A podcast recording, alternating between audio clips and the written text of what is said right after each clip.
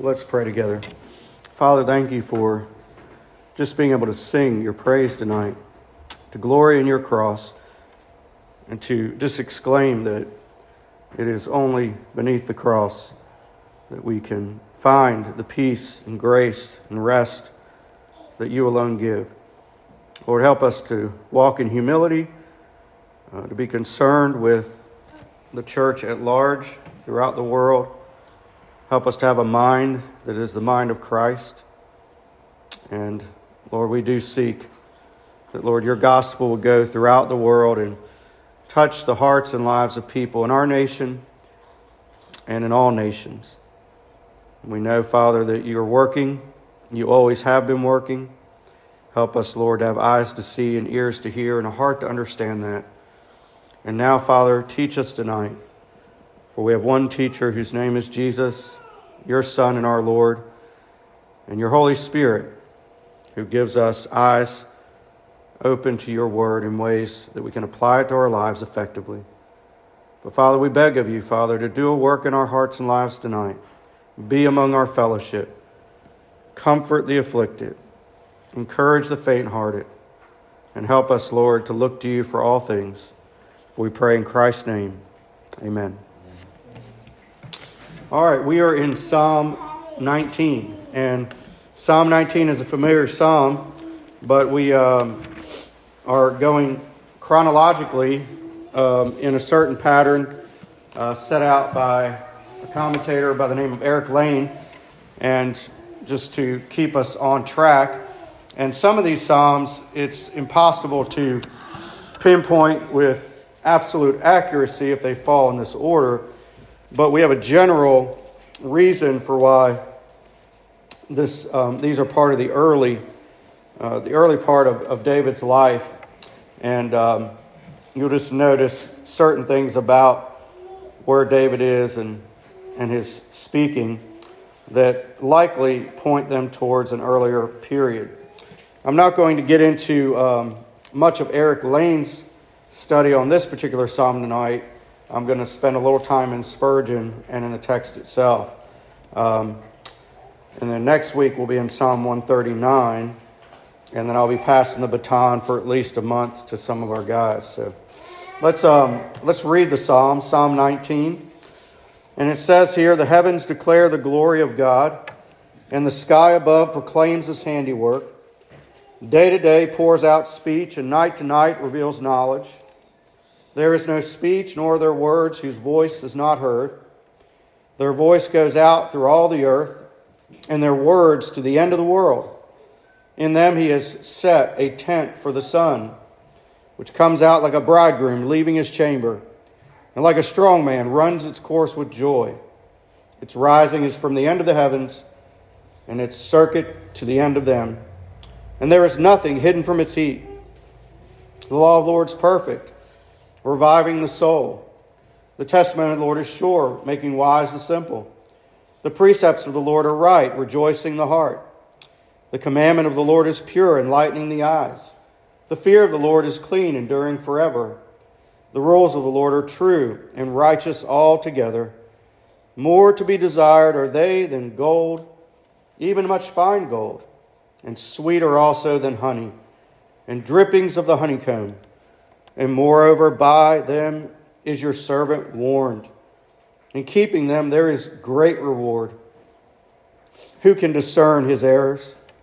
Declare me innocent from hidden faults, and keep back your servant also from presumptuous sins, and let them not have dominion over me.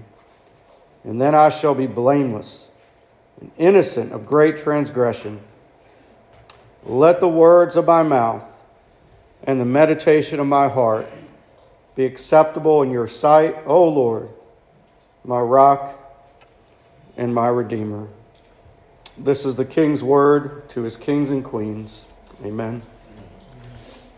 Well, it's a familiar psalm, which always makes it harder to study because there's usually things that we unplumb the depths of that we have not seen before. And this is certainly in the case of this one. As I looked at Psalm 19, what I found is there's actually a New Testament um, quotation of this psalm that uh, makes it uh, clear as to what Paul the Apostle uh, thought about this psalm.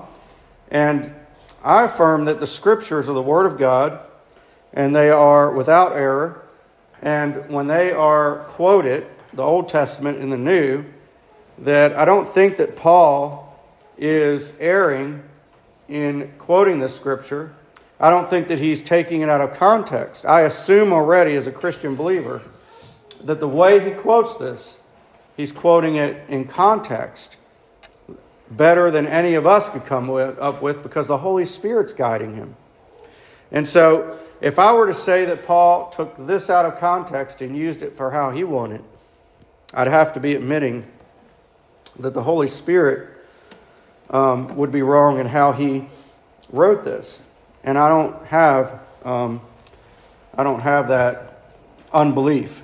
I actually believe that the New Testament quotes Old Testament scriptures in the way they are intended. In other words, the New Testament, what theologians would call a New Testament priority, tells me the way I should be looking at the Old Testament scriptures.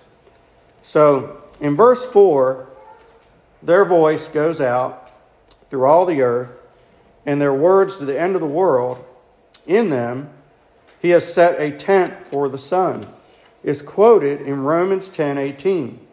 let me just turn there where Paul quotes this verse. And I'll just pick up with some familiar verses before that. For everyone who calls in the name of the Lord will be saved. That's verse uh, 13 of chapter 10 in Romans.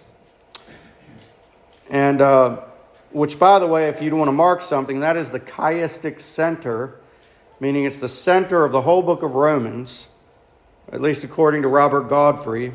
Um, he says that's the center of, of that there. For whoever calls on the name of the Lord, or it's the center of 9 through 11, I'm sorry, 9 through 11. Whoever calls in the name of the Lord will be saved. And we'll come to that as we study Romans, Lord willing. How then will they call on him whom they've not believed? How are they to believe in him of whom they've never heard? And how are they to hear without someone preaching? Now, follow the line argument. Paul's about to quote this verse from 19 that deals with what most call natural revelation, but he's not going to use it that way. So, how they? How will they call whom they not believed? How are they to believe in him in whom they've never heard? How are they to hear without someone preaching? How are they to preach unless they're sent? And as it is written, which I would just mark down there. How are they to preach unless they're sent requires a call.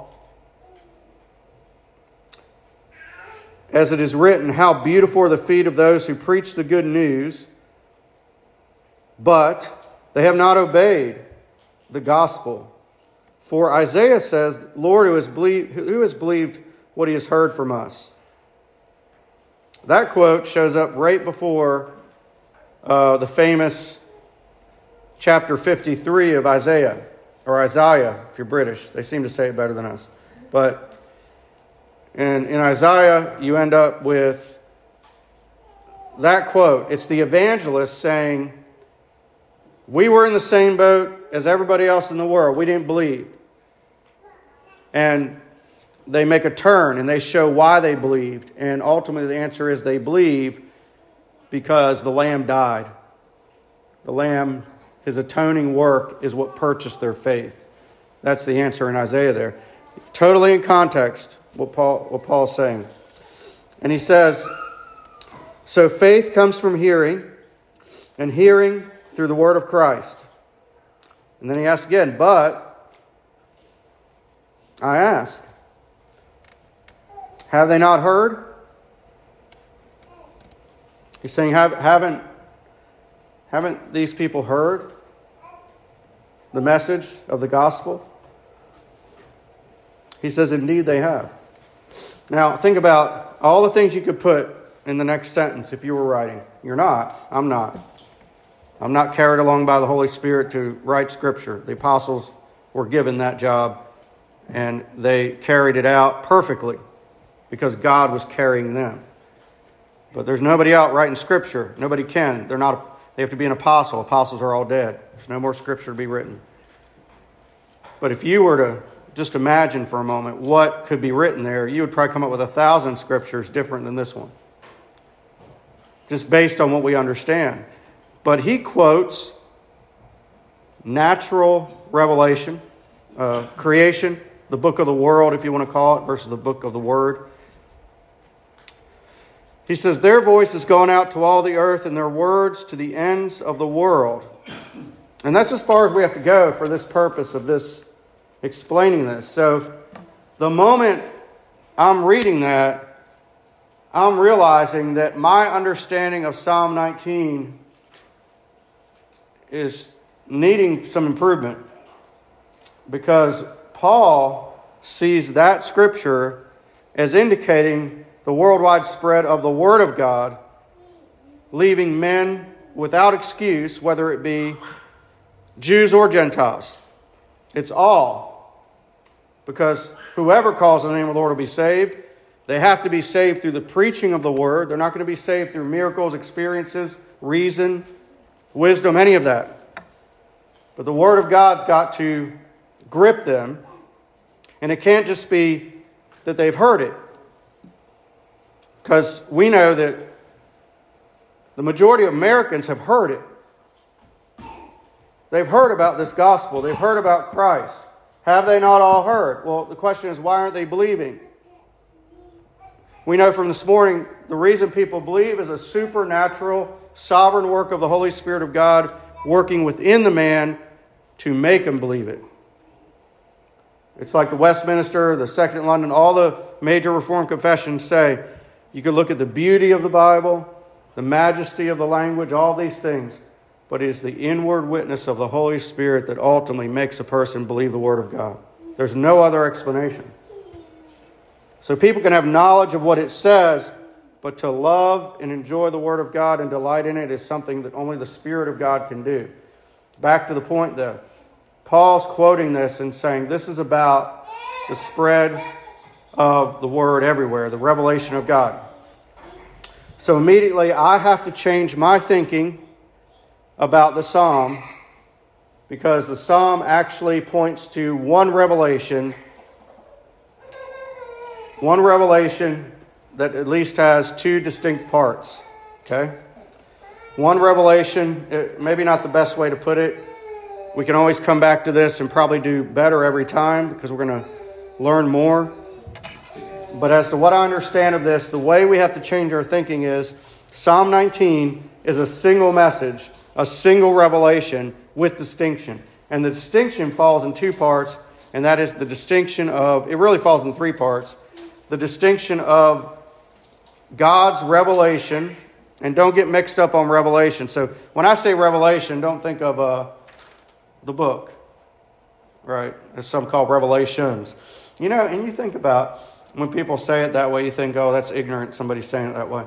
I heard Martyn Lloyd-Jones call it that too. So, I mean, um, it's just sometimes a common, people say, you know, in the book of Revelations, you know, and they'll go at it that way. I don't know. I'm not picking that apart. I'm just saying, don't get confused when we talk about the doctrine of revelation is not about the book of Revelation. The doctrine of revelation is God revealing himself to humanity, to us, so that we would understand, believe, know, accept, and obey. And he's given us two distinct aspects of one revelation. Now, just so you don't um, miss this point, it is vital. It is vital um, to understand it. This is not some type of a well. Let, look, we found something nobody else has found. This is something that has been said. And I'm going to read um, a quote from Spurgeon here. In the beginning of his uh, Treasury of David on Psalm 19, he says of this, this is the introduction. In his earliest days, the psalmist, while keeping his father's flock, had devoted himself to the study of God's two great books, nature and scripture and he had so thoroughly entered into the spirit of these two only volumes in his library that he was able, with a devout criticism, to compare and contrast them, magnifying the excellency of the author as seen in both. How foolish and wicked are those who, instead of accepting the two sacred tomes and delighting to behold the same divine hand in each, spend all their wits in endeavoring to find discrepancies and contradictions.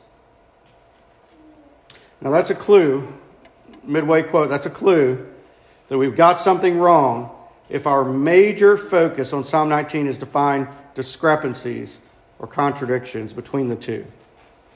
That's not what the Psalm's about. We may rest assured that the true vestiges of creation will never contradict Genesis, nor will a correct cosmos be found at variance with the narrative of Moses.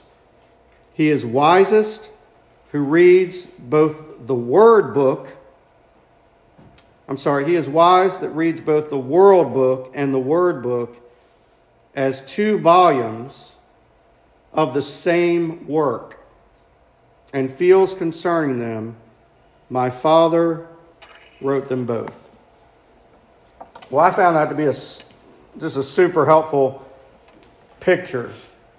My father wrote both volumes. These volumes will be treasured by a child of that father because they are telling me really one message, but they're just two volumes. And we would be wise, he says, to see these two volumes are the same work. One work, two volumes.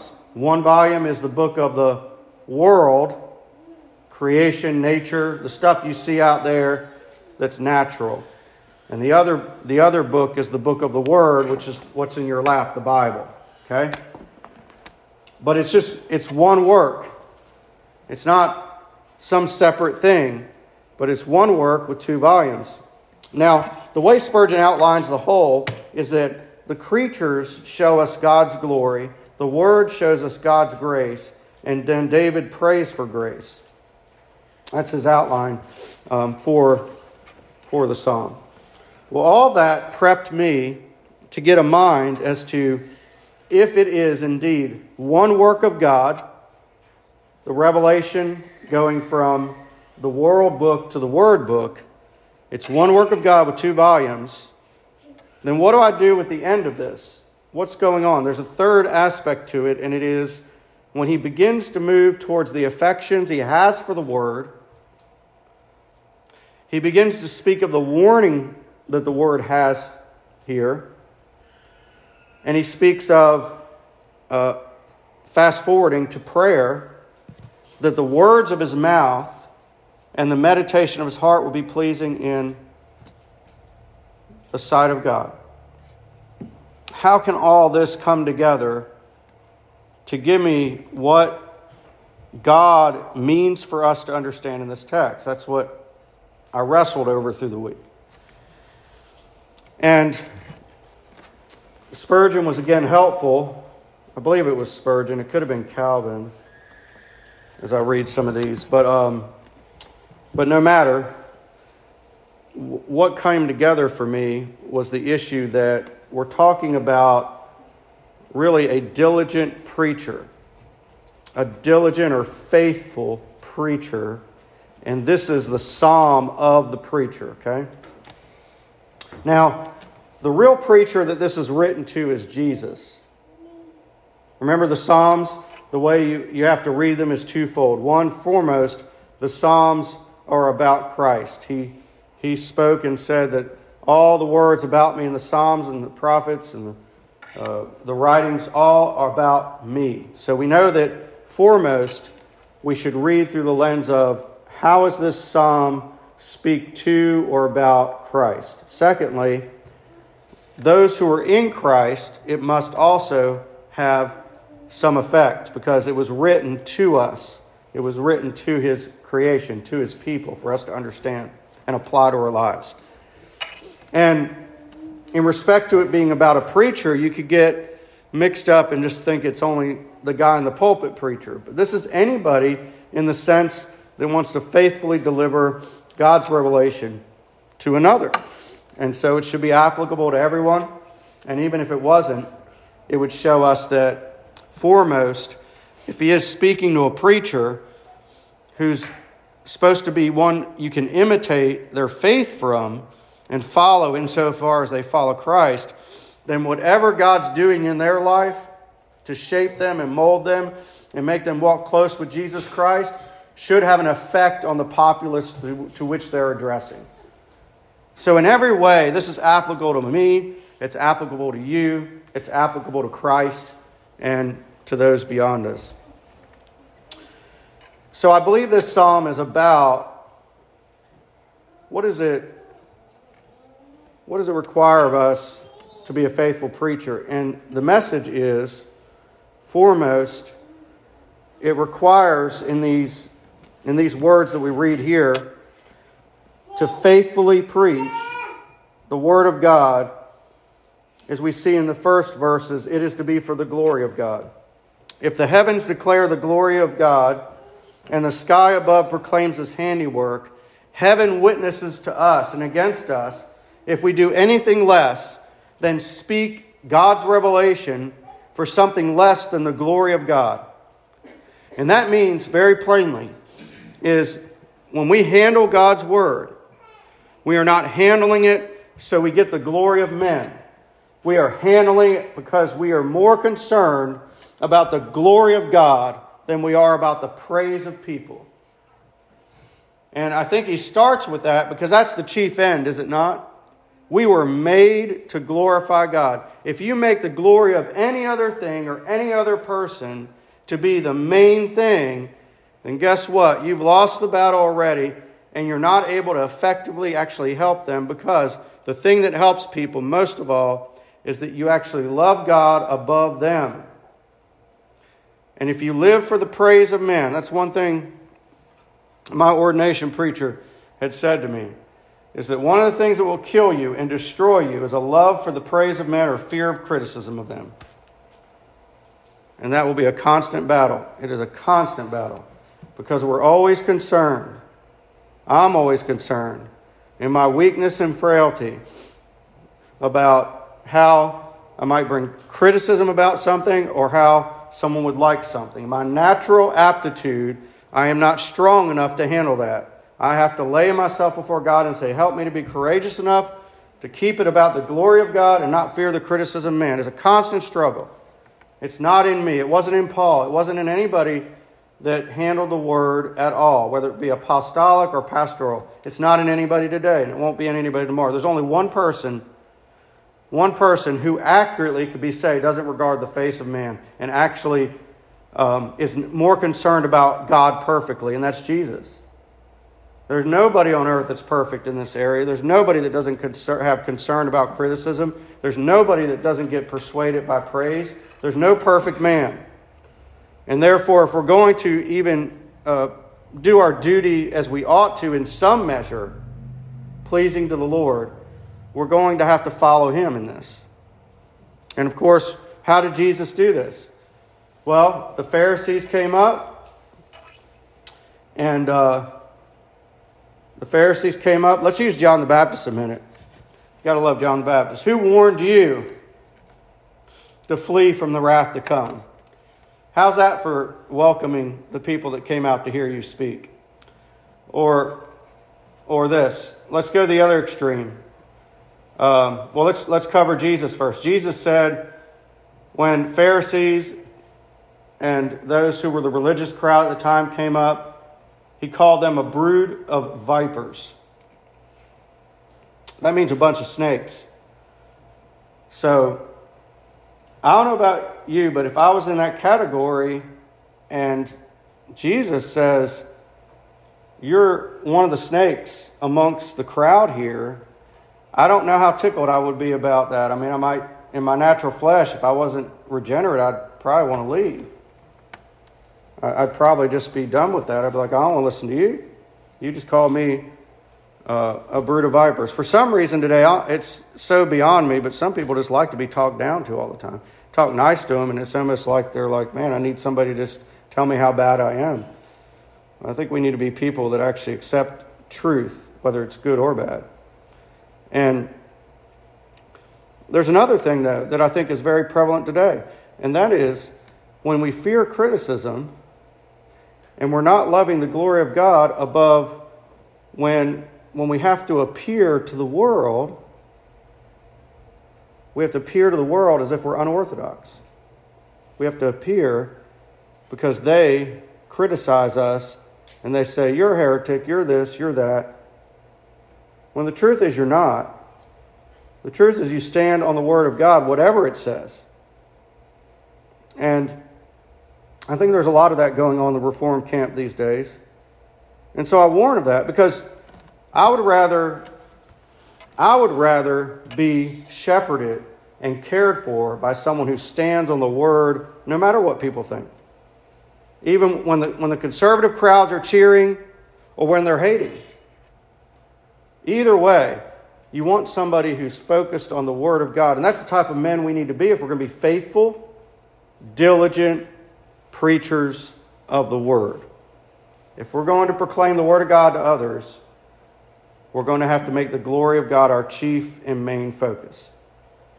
And we're going to have to actually fight in prayer and encouraging each other to keep on and stand true no matter what everybody's thinking.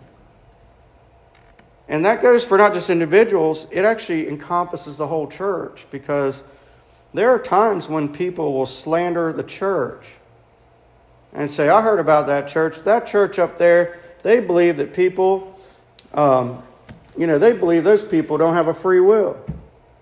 They believe those people out there, they're a bunch of Calvinists, and they think, they think that, you know, everything's just chosen out from the beginning, or they think the whole world's going to be saved um, you know, everybody's going to be Christian. They're, uni- they're universalists, so they believe this. And they take just little things out and slander the church. And they're not telling the truth about the church. They're not honoring the church. They're not seeking to edify the church. If they had been in the church and been cared for by the church, they'd never say those things. But there are people that want to come against the church and want to speak ill of the church.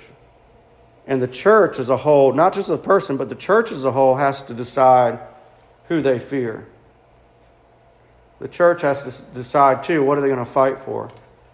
And, um, and I know um, the Lord's afforded me some opportunities at times where I've been able to do a little bit of that, of defending and clearing away some things. And I remember one time I was in a meeting with pastors and a subject came up to do with the sovereignty of God and, and these type of things. And I was already the black sheep among the bunch. Everybody knew I was the Calvinist guy. And there was a few other Calvinist guys in there too, but they didn't get picked on because they were kind of closet Calvinist guys. But I was the guy who had a big old X on him, you know. And and they're, you know, going out of their way to kind of talk bad about it. And I remember going and saying, look, uh, there was something brought up about somebody hurt somebody, and it was basically because they were a Calvinist. They were jerks. Calvinists are jerks, and this is the thing. And I'm in the room. They know I'm a Calvinist. I'm like, well, I haven't been a jerk to you yet, yet.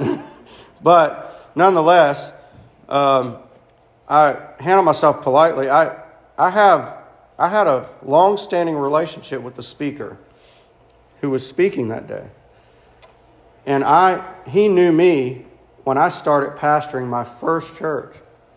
And uh, so he knew me for, for a long time. And I was sitting in there, and we had a respect for each other. And he was at the time the leader over all the evangelism in the state convention.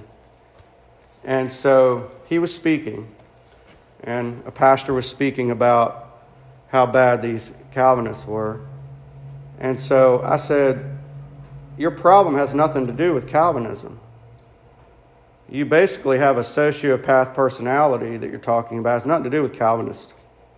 It has to do with someone who is mentally unstable and who's sinning against you. And that can be a Calvinist or an Arminian, it doesn't matter who that is. So, we talked a little bit. And the speaker comes out. He's remember remember now, he's the guy over evangelism. There's always the accusation about not being evangelist. He's the guy of evangelism. he comes up and he says, I agree with Brian. And, he, and the guy just backed up, What? And he said, That guy said, Are you saying you believe in that Reformed theology stuff? He said, Yeah, I think, I think he's right. And I was surprised at that point. So we're both back like this in conversation. And what came out of it was is that we were able to deal with the issue. It had nothing to do with a conviction that people will always have different levels of understanding on. There will be, till Jesus comes back, likely people that will fight tooth and nail to be reformed, and people will fight tooth and nail not to be just a fact of, of life and the matter that there's always this contention about, um, about the views about God on this issue. And, and our goal would be to help people understand the truth on it. That's why we have a conviction. But what I find here is that in the midst of all that, when our focus is on the glory of God, we can fight for what's right. And what got dispelled that day is from that point on, not only did that pastor, but the others they weren't looking at me as black sheep anymore.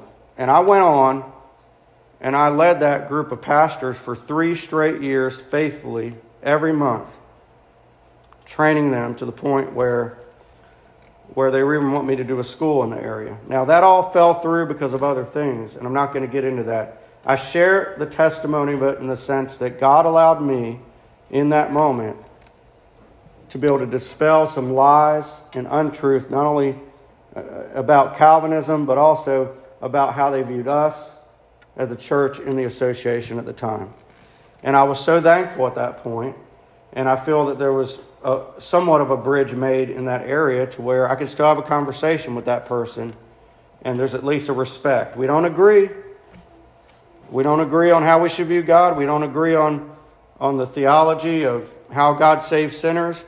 But we do agree that it's important for us to be focused on the glory of God together. Largely speaking, this is the thing that you can handle church and family conflicts with best. If you read a book, there's a book by Ken Sand. I think it's Ken Sand, S A N D E. It's called Peacemakers. And it's, it's a book that this guy basically walks through how he helped people come together and overcome disagreements. And he used this in litigation. And as a Christian, he used it in churches. And so what he, what he said, and maybe you can use this, but what he said was the first thing you have to do is you have to get the people to sit down and find the common ground between these believers. And what's the common ground between all the believers? We all want to glorify God. So you say to brother so and so or sister Syntyche, right, in the Bible, because there's a real live case of that in the Bible. You say to these two sisters, you say, You both want God to be glorified, right? They say, Yeah, yes, Pastor. I want, I want God to be glorified. I want God to be glorified. Great. We've got the common ground. We're, we're at least there. We both want to glorify God. And then you have to move through some other steps in the matter but the, for the purpose I'm using this is there has to be people that care about the glory of God above all for there to be any ability to make peace. Doctrine unites. Glorifying doctrine unites. Now, if that's not there, if the glory of God is not the goal, yeah, you can't make any peace between that. And Jesus said that he brings a sword in such cases to the world. There's division. And there'll be division everywhere where the glory of God is not treasured. But among God's people who treasure the glory of God, there should not be anywhere in the church of God where there has to be any type of division because the glory of God is our goal, and we should find ways to love each other and to display to the world God's glory to the world. It should be our value. It should be what God says pursue peace. We should do all that we can in such cases. Now, I've spent enough time on that. We need to go to the next, and that is if you're going to be a faithful preacher of the word, The glory of God's got to be number one. It's going to have vast effects upon you, your congregation, upon your families, and upon individuals around you if the glory of God is your goal. Number two, day to day pours out speech, night to night reveals knowledge. What is that saying? Well, it's an example revealed from heaven and revealed from nature to tell us that a faithful, diligent preacher of the word, he preaches regularly and constantly. If you remember what Timothy was told by Paul, he says, Preach the word in season and out of season. That's 2 Timothy 4. In season and out of season. That means when it's in season, when it's prime time, when everybody's accepting it. But then when it's out of season, when it seems like it's not always the best time. You don't just give up telling people the truth when it's convenient or inconvenient for you. You do it all the time. You should be known as men and women who are regularly telling the truth. Now, it takes certain wisdom to do that, but that's not, we're not getting all that. There's no speech, nor there words whose voice is not heard. Now, this particular verse, I just want to label eloquent Christ likeness. If it was speaking directly to Christ, obviously you can't be any more Christ like than being Christ yourself. But the point is, is that there's a sense in which this conveys beauty, it conveys eloquence, it conveys something of uh, the type of beauty that Christ spoke in his ministry.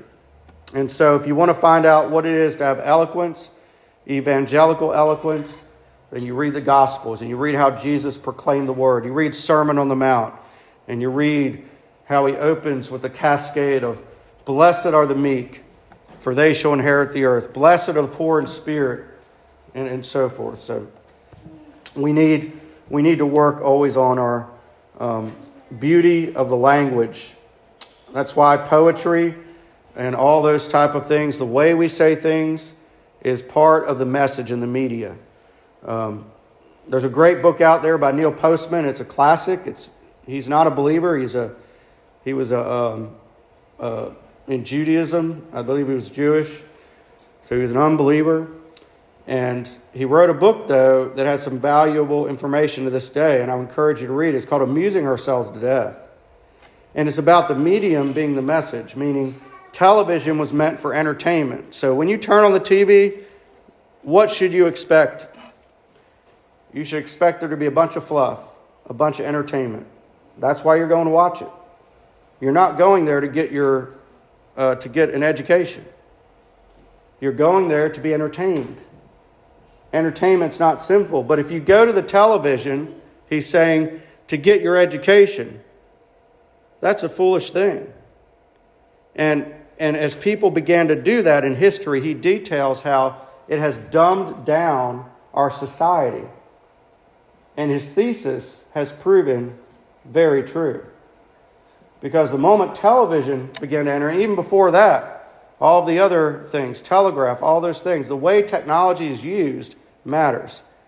Television's meant to entertain, it's not meant to educate.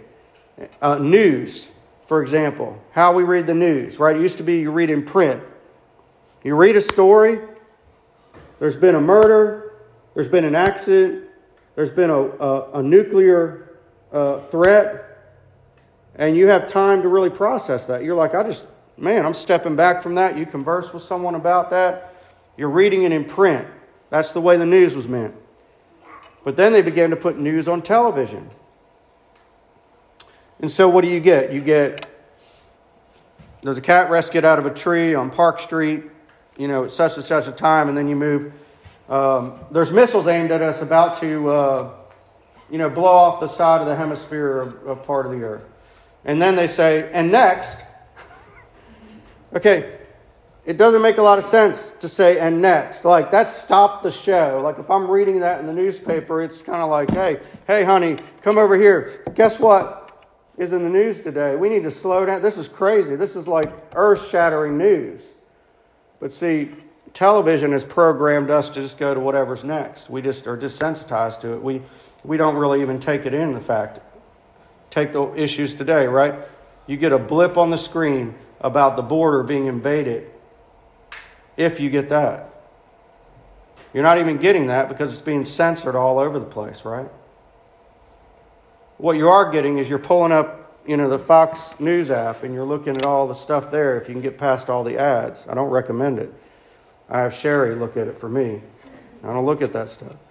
So you get all that and all those news articles, one after another after another. It can be just equally as damaging. And so the way we read our news is attached to the medium and it affects us. Doesn't mean we don't read the news, it just means we need to be intentional about it. We're losing a sense of what it was intended to do. And so it's very vital that we look at the way speech is used, the way it's intended, what it's intended to do in our lives. And when we, when we have the Word of God, we have an obligation in order to uh, speak the truth, not just in love, but we are to speak it beautifully as we possibly can. That's why hymns were written. That's why all these things that we sing are beautiful and they make us meditate on the Word. Sometimes we hear a, a certain amount of propositions being told in the pulpit, but there's nothing like being able to sing the truth and to proclaim it. Isaac Watts, he would prepare a sermon every week and he would prepare a hymn to sing, and the congregation would sing it every week. He was a tremendously gifted man. We need men like that. We should pray for men like that to be raised up in our congregation that not only can preach the word, but will actually write songs to the words, that will write poetry, that will convey the beauty and the glory of his word. Because in creation, there's that beauty. You, some of y'all have traveled places where you have seen beautiful landscapes, places I've only seen on TV. You've seen, you've seen them live, in person. The grandeur that, that is described there, the, the, the feeling, the, the, uh, the beauty that you get to experience face to face in that moment. It's beautiful. Well, God made that. God made that beauty. He made those mountains, He made those fields, He made that part of the country and He made it for our joy. He made it, that is the reward. To go and enjoy that and to delight in that. And it should be when we proclaim the Word of God that people see it as I'm not coming to hear the Word of God so that I can have a best life now. I want to pick on, on Joel Osteen. He's just an easy pick. Let me pick, let me think. Uh, it, it's, it's not just so you get, you get um, just to focus on, okay, I'm happy for the day. Come to the Lord's house and be happy for the day because of this. Or it's not just so so I can get that burden off my back. It's the fact that there has to be something achieved in this in the midst of it where you see the moment of just learning that is the reward itself. Regardless, regardless of if it, if it provides something for you beyond the point is that the fact that you get to enjoy the glory of God in those moments that are, that are set before us, and that we don't think about this as a means to an end. It is the end goal to glorify Him. Eternity and all time in heaven will be spent worshiping God and enjoying Him forever. And so I, I think we should be always concerned with how we speak the Word of God. And then there's this the fourth verse, which is quoted. Their voice goes out through all the earth to the words, the end of the earth, and in them he has set a tent for the sun. And with this, he's saying it goes to everywhere, to all peoples and all nations. So our, we should be concerned that everybody gets the word of God in their own language. Now, that doesn't mean showing up and speaking in a bunch of gibberish and howling like dogs, like some churches do. That's ridiculous.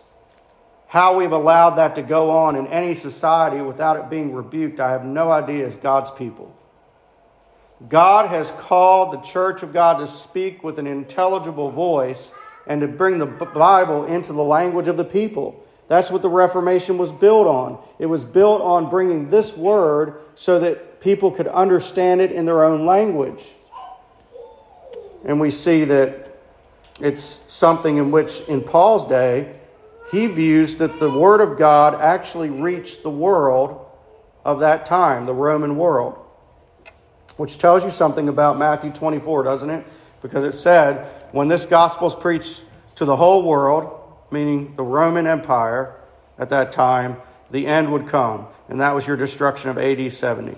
Some people be like, well, is that it? No, that's not it. That is the prototype, a prototype for the fact that God will keep his word just as he did in the first century, and we can trust he will keep it to the end of time. And he's going to bring every promise to come to pass. I was listening to Alistair Begg this afternoon, and I, I listened to a word he was saying. And I remember at the end, he said, he said something along, along the lines. He said, I don't know how, as one shepherd, he will bring all the nations to himself. I don't know how, but he confesses he believes it. That should be the way we take Scripture. We don't know how that can happen, but if the Word of God says it happens, we believe that will happen, and we trust His Word will go to the end of the world. Well, Paul said during that time it did, using verse 4. He said it, it did reach the end of the earth. They have all heard, just as it said. The knowledge of the Lord covered the Roman Empire, but it didn't mean they all believed. But a lot of them did. And then it goes into this joy. Preach it with joy. If there is not joy in telling people about God, it gives a great stumbling block to believing in God. If it's just like any other issue or any other dilemma, and we don't have joy in the things that we have taught others, how can we expect them to want it? How can we expect them to want to come and eat the food that we say it was okay? No, if one of you tells me, hey, I say, hey, what restaurant you go to this afternoon? You say, well, I went to this restaurant and, well, how was it? It was okay. Well, we just had, you know, this, this. But if you start describing to me, like it had, you know, they had a side of this, and it was just melting like butter off the side of the plate. And there was this food there that they put in, I don't even know exactly what it was called, but they spiced and seasoned it up, and it was just wonderful. And I'm starting to make y'all hungry right now, which is what we're about to do next. And they had an extra side of this, and they brought out this big drink. And then what they did is they, they brought this bun out and they filled it and stuffed it and then poured fries over it. Well, you've got my attention because you've got some joy about what you're telling me, and it's convincing. And see, what's revealed is that when we share something like the Word of God, here he says there's a depiction. It come, comes out like a bridegroom leaving his chamber, like a strong man, runs its course with joy. It's a picture, it's poetry. It's something that gives us in our mind something we wouldn't get just by plain, it's okay. No, it's glorious. And it's something that's to be lifelong. You don't ever run out of the need to where you don't need to tell people about the Lord. In fact, it will be very important for you as you get older to tell younger people about the Lord. But it will also be important for you at the early part of your walk to tell others about the Lord. And then, not only does it need to be lifelong, that's verse 6 there is nothing hidden from its heat. The circuit of them, it's speaking, rising from the end of the heavens. It goes into the law of the Lord. and I didn't spend any time on that, but I'm going to go through it quickly before we close out. It revives the soul, it makes wise the simple, it rejoices the heart, it enlightens the eyes. So the confidence here is that the psalmist is confident in the Word of God being able to do what only God can do. It revives our souls. It makes the simple wise. It makes our hearts glad. It makes our eyes being able to see with insight. If you bring the Word of God to people, it gives them what they need in order to live pleasing to the Lord. But it also does something very valiant here, and that is it first does it in the preacher's life, because here, if you, if you picture this psalm to the preacher, it moves to a prayer and a desire.